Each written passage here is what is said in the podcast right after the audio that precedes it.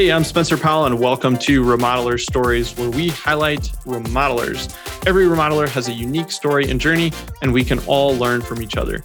Stay tuned for a mix of inspiration, tactical tips, unique strategies, and some laughter.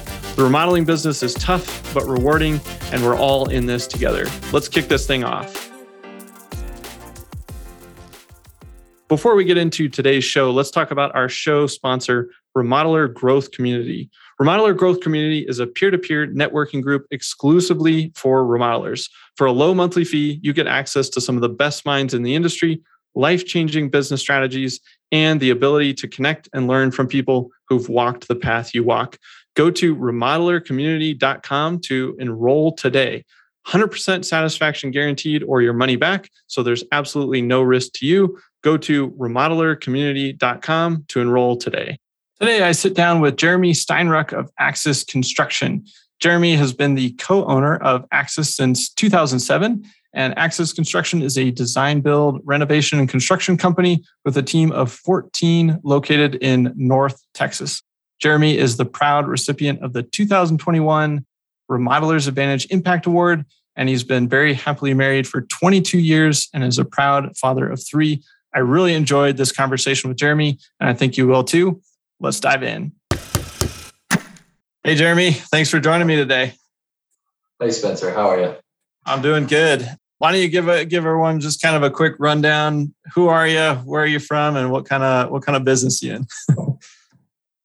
I am Jeremy Steinruck. I am one of the owners of Axis Construction in Wichita Falls, Texas, which is a town of about 100,000 people. We're northwest of uh, Fort Worth, about 100 miles. So somewhat rural, but we've got a substantial population here. Been in business for 15 years. Got uh, a team of about 14 on staff. Yeah. Uh, what do you guys do? um, design, build, renovations mostly. We build um, a house or two a year if the if the client's right for it. But uh, most of our stuff is, you know, we do kitchens, baths, patios, pool houses, uh, whole house renovations, additions. Whenever the client fits us is is what we do. So the work the work matters less than the client. We want to be a good match for the client. Interesting. Yeah. So what does that look like for you? Because yeah, um, I would imagine is that like a personality thing or just like a gut feel, or how do you figure out if somebody's going to be a good client? For us, we would say that uh, that somebody who is is committed to being in the community for at least another seven years. That's really where someone says this is more about what I want than what I get out of the return on investment, and that's that's a pretty critical number. You know, seven to ten years. If we've got we have a, uh, an Air Force base. We love our our pilots and, and the trainers and everybody that's out there. We love having them. They're fantastic for the community, but it is really hard for a pilot that comes for four years to buy a home, invest significantly in their home, and then leave without losing money on that project. So in that situation, we're just the the kind of work that we do is just not a great fit for them. It doesn't mean that they're we're just we're just not a good fit. And so somebody who was a pilot in training became an instructor pilot and now has a chance to spend another a large portion of their career here, then uh, those are better fits. So we're just looking for somebody who's who's really going to be here for a while and makes decisions like this home is really theirs. They get the benefit of these decisions. You know, if they're going to get energy savings or or any other kind of investment in, in better windows or in upgrades, then they need to be the benefactor of that, not not the next owner. That's super cool. I honestly I haven't heard that before, but that makes a lot of logical sense, you know, because mm-hmm. I think for a lot of design build projects, especially larger scale, like it's not really about the return. You know, it's more about, hey, are you going to enjoy this? Like, what do you want out of your home? So that that makes a lot of sense. I kind of want to rewind the clock a little bit. You said you've been in business for 15 years. You're a co-owner. Did you start the business with partners or by yourself, or how did it all begin? So my now partner, Jeff Miller, he and I were working at another construction company. And this construction company was actually more DoD oriented. And so we did a lot of commercial work for uh, the government across the state and the country. And it wasn't a great fit for us. It didn't fit our personality. The work is great. The people are great. It just wasn't, we really wanted something we could put our thumbprint on honestly be home a lot more, have a little more autonomy on our schedule and who we worked with. And, you know, it is, it gets exhausting to have to be the low bidder every job. It's, it's yeah. exhausting. And so you just, you know, no matter how well you do, how well you perform on a project, if the next job goes to the lowest bidder, then then why do better? You know, outside of just having your own moral character and and so just that that wears on you, I think.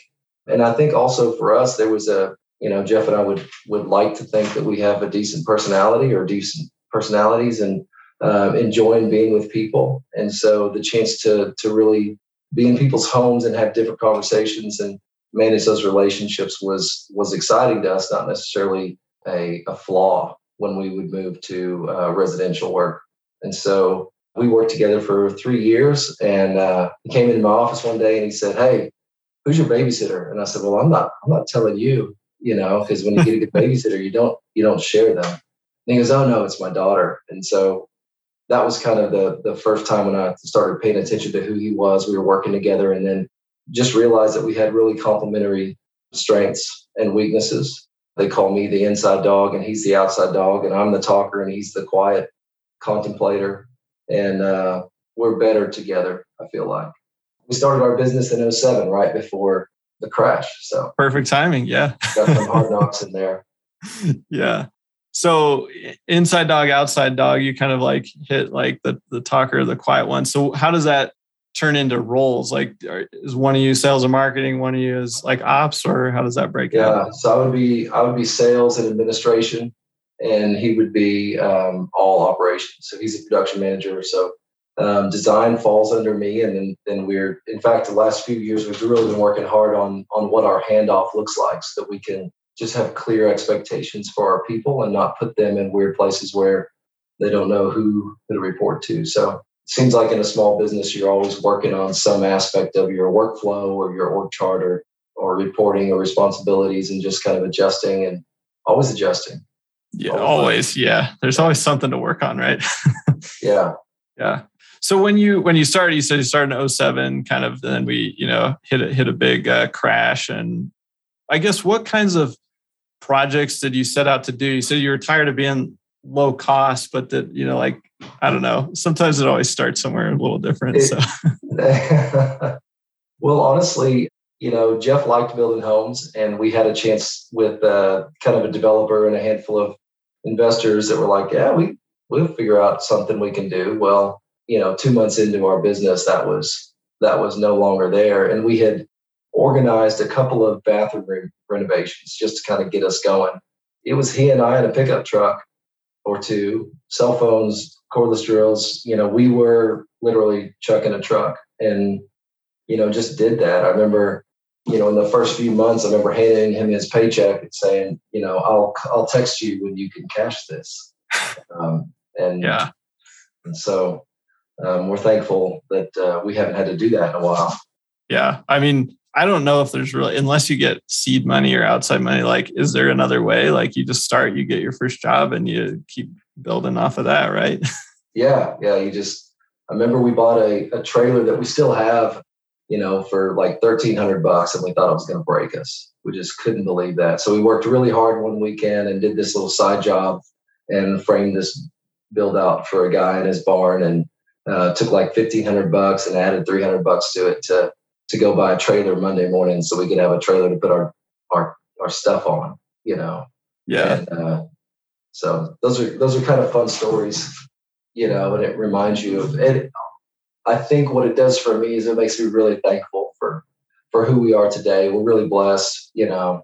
Those days, everything that we did had to be done by one of us, and it's not that way anymore. And and we have great people that we get to work with every day that are way better than I ever ever thought I could be a design or project management or whatever, they're great. So I'm really thankful to think about those times and uh, and and know well, you know, I'm I'm pretty aware of all the work that it's that it's taken to get us this far, but we're real blessed, and I'm I'm glad to reflect on that. Yeah, yeah, that's so cool.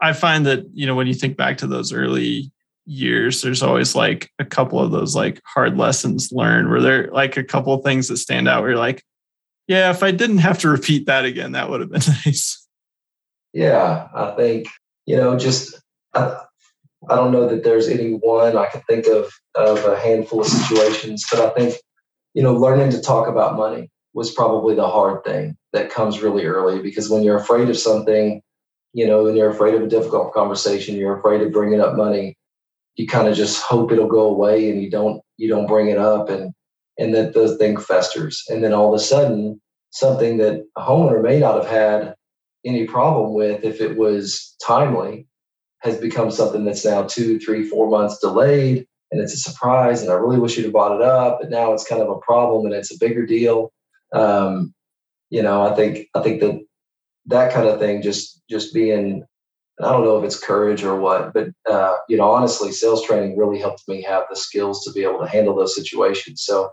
you know, when you're not trained, those are those are really scary. You know, I mean, they're scary if you have training, but if you're untrained and inexperienced, like like I was at the time, those were hard questions, hard hard conversations, and uh, had some difficult consequences. And then I think the other thing is just uh, you know, being afraid to fire a client. I think that was mm like a huge, you know, lesson and, you know, so like a hard failure, but then also a, a, a, had a measure of success when you finally fire that first client. You're like, hey, look, this just doesn't seem like the right situation for us because, you know, is there some way that we can leave in a good way and just part each other and, and be done with it? And golly, that was just so empowering to go, I don't have to I don't have to work for everybody. If it's not a good fit, the sooner the better. So yeah, uh, hope, that's hopefully that was what you're looking for. I know I got a yeah. lot more hard lessons. I just couldn't think of them right now. No, the, I mean those are good. I mean the money thing, I feel like that com- comes up often, you know, because I feel like we don't grow up with that, right? Like you're usually not taught about money. You don't talk a lot of times. Money's a taboo like topic, and so yeah, yeah, I think that's good advice to get get sales training, and then that helps whether it's just in the front end sales conversation, or to your point, you kind of reference like something comes up mid project and you got to talk about how it impacts finances and yeah, just having that conversation. I'm curious, you you mentioned firing clients, and that um, is another like difficult conversation. Why do you feel like you guys have chosen to take that step? Is it usually like just personality thing or or something else? Yeah, I think firing is a harsh word. I think if we could do anything, prevention would be the biggest measure. You know, like have a great filter so that you don't end up at a third or a fourth meeting and exchanging money with a client that you really have no intention of going to work with. And I, I think one of the key points to me is is to think down the road and consider what is this going to do to our production team, to our design team. What is this client going to be like to work with? And sometimes it's not that the client is a clients aren't terrible person. Some sometimes they just have a poor fit.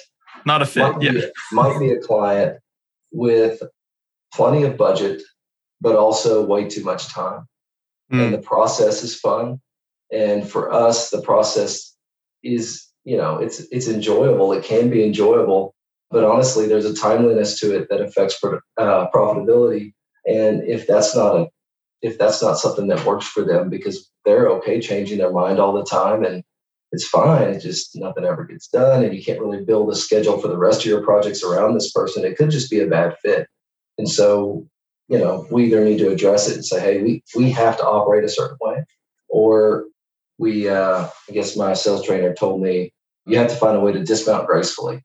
Um, that was, you know, can you, can you get off without, without, uh, falling on your face. And uh, and so you know, it's not often. I'm not saying this is something we do weekly or annually. Even I just think that honestly, having that power in the back of your pocket and just knowing that I don't have to work for everybody is really helpful. Yeah, yeah.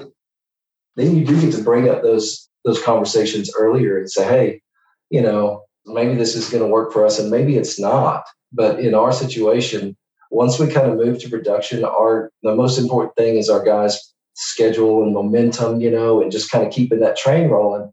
And so changes are going to be a real problem. Do you think that we're in a place where we can kind of commit to doing this and just having having a, an agreement that that we're on the same page? So uh, yeah, that's the way I would like to do it. I I'm certainly not not perfect at getting that done all the time with the clients, but uh, but it certainly needs to be a focus for anybody.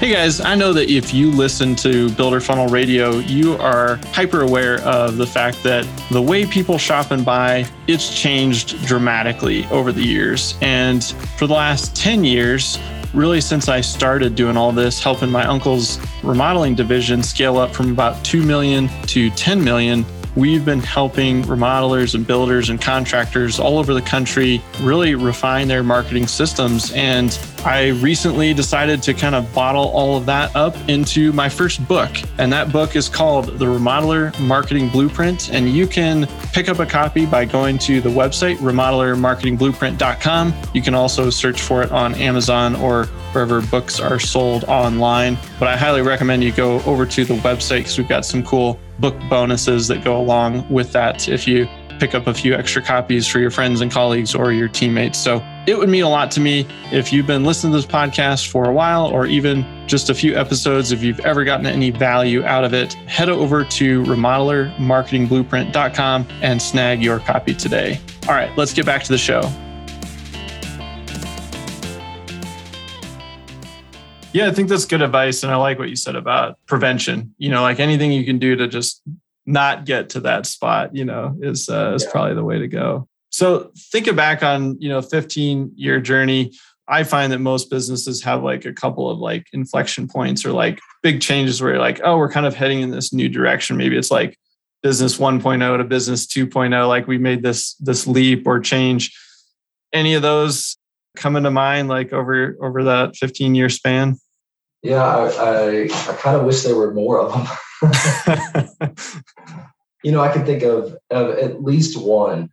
And and really they kind of just, you know, they they start to run together as as the business grows, you know, I, I remember the first I think the first admin person I hired was was five years ago. So like nine years, nine or ten years into the business, I hire a full time admin person. I was thinking, I don't know how this person's going to stay busy.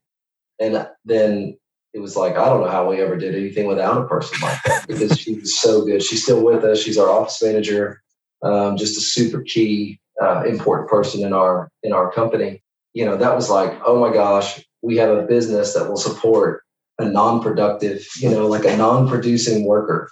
We actually have overhead. So that was kind of a weird thing, and that was uh, that was actually coincided with the first like I interviewed her uh, the week before I went to my first uh, Remodelers Advantage meeting, and so that was also when my Remodelers Advantage um, relationship started with a peer group and and kind of just starting to to move down that to learn my financials and to just just have a group of people that were kind of there to support me and help me with with the development and, and start checking the boxes, you know, get your financials in order, get your reporting right, and then start tweaking all the other little knobs and levers to kind of refine what we're doing. And so I, I certainly would credit Remodeler's Advantage with changing my life for the better.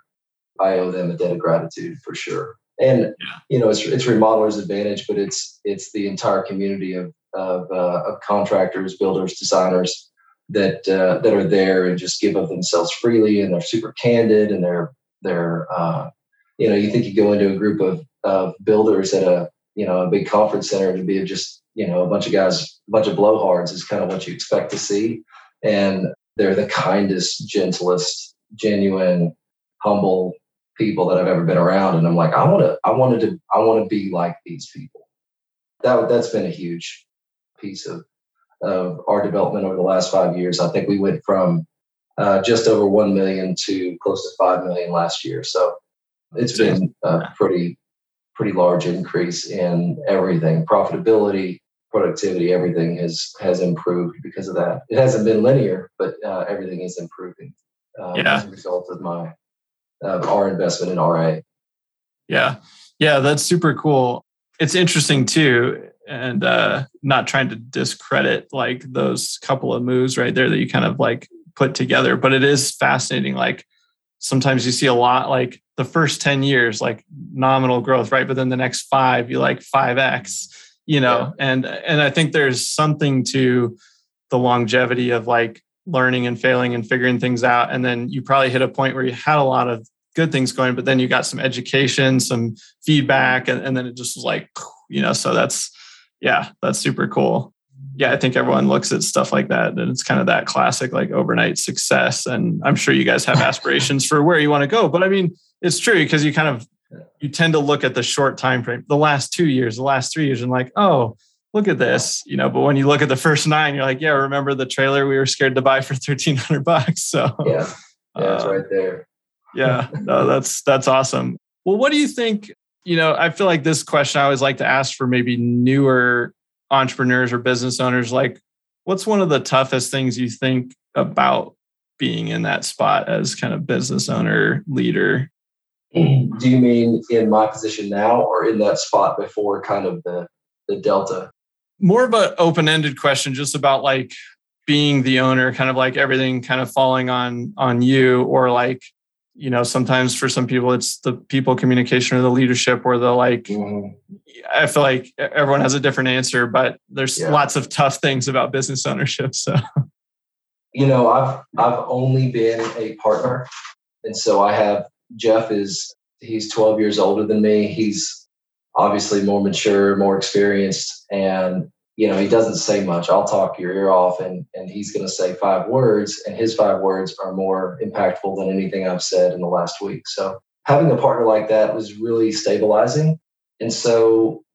But having a partner and learning how to communicate together so that we don't, because we are so different. How do we live together and not step on each other's toes? Because you know, I'm the kind of person that would step in in his lane without knowing it and he's not the kind of person to tell me you know and so that is that was a piece of that entrepreneurial time that those early early times. It was like oh we, we have to figure out how do we work together. And we're still learning to do that just like you are in in your marriage or whatever. You know we're humans and we're changing. And but i think that was on the on the flip side of that is that i was never alone.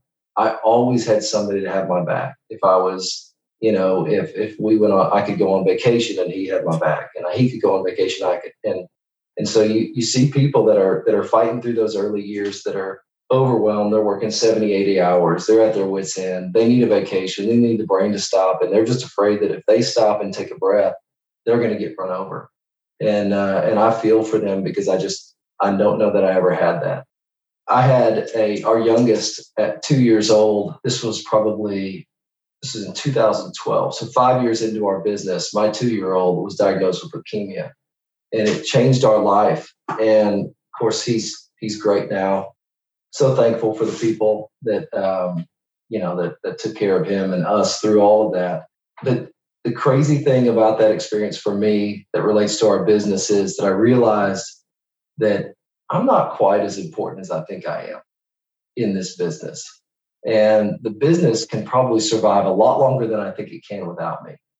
And so I was able to take and set boundaries on work because I just had to. I had to be at doctor's appointments or take care of my other two kids or be there for my wife, or I just needed to emotionally disconnect because I was just overwhelmed. And so he was in treatment for three and a half years, and not all of it was horrible. We have some great memories at that time, and and uh, we're really thankful for where we're at now. Uh, but I'm also thankful for the lessons that we learned along the way. That uh, you know, this business, you know, even just four or five years in, uh, can be strong enough, and especially with people that care about you, can be strong enough to to survive without every waking hour and without all of my worry. That time for me helped me kind of compartmentalize some work things and gave me a skill that I, I still have today, which is where I can leave work and mentally turn it off because I have to for my own health sometimes. Not all the time. I still am psycho about some things, but but so that was one of those things where I'm really thankful for something really hard in those early years that that affected me in a good way. Yeah.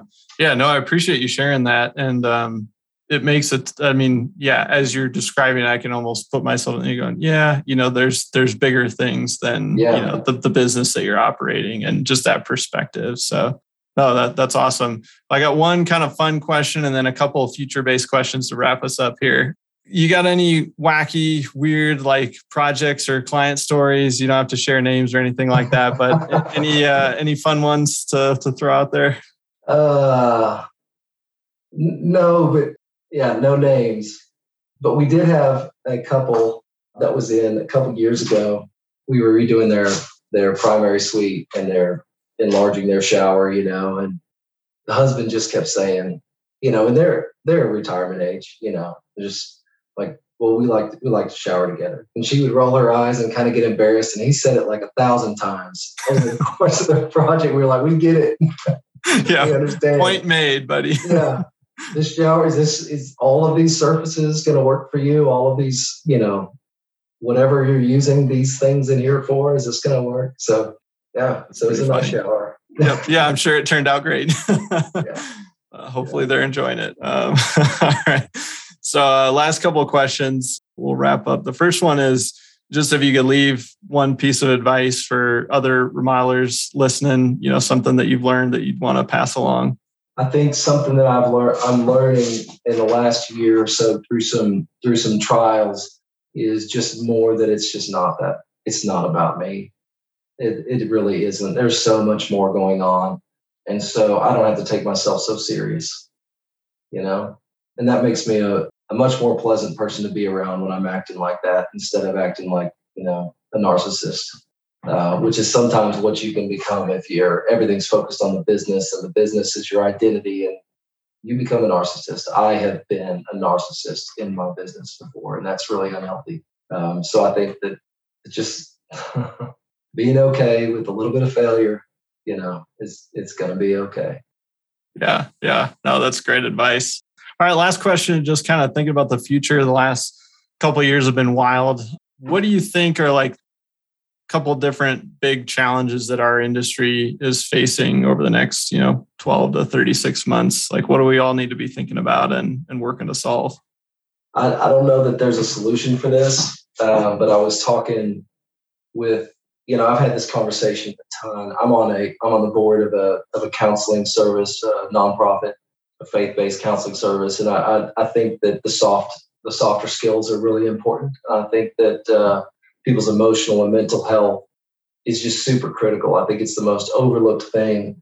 And I just you look at what what the world is doing right now with with just our physical health and our bodies are telling us that that's enough. That's enough stress, that's enough anxiety, that's enough bad diet, that's enough misplaced priorities. Like our bodies are telling us that that's enough. And so I think that I, I don't want people to break. I don't want people to break because we're in a hurry to get all this stuff done because you know the economy's good and we got to work so hard and we got to get these things done. And I know that you can't get everything in time and and and it's just so it is so hard to produce a project right now because you just cannot rely on pricing or anything to show up on time or to be the way that you expected it to be. Like we live in that broken environment every day and if your expectations are so high that you can that you can do all that without giving yourself a break, I just think like, what are we doing this for? Like, really, what are, what are we doing this for? And I know that some people are are out there to make a ton of money, and I I certainly like money, and I want to make a ton of it.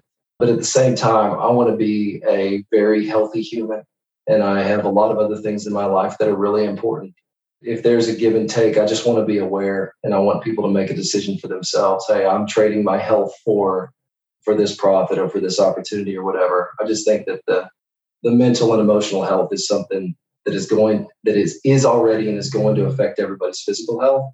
And uh, man, you don't think you have time for for your health right now?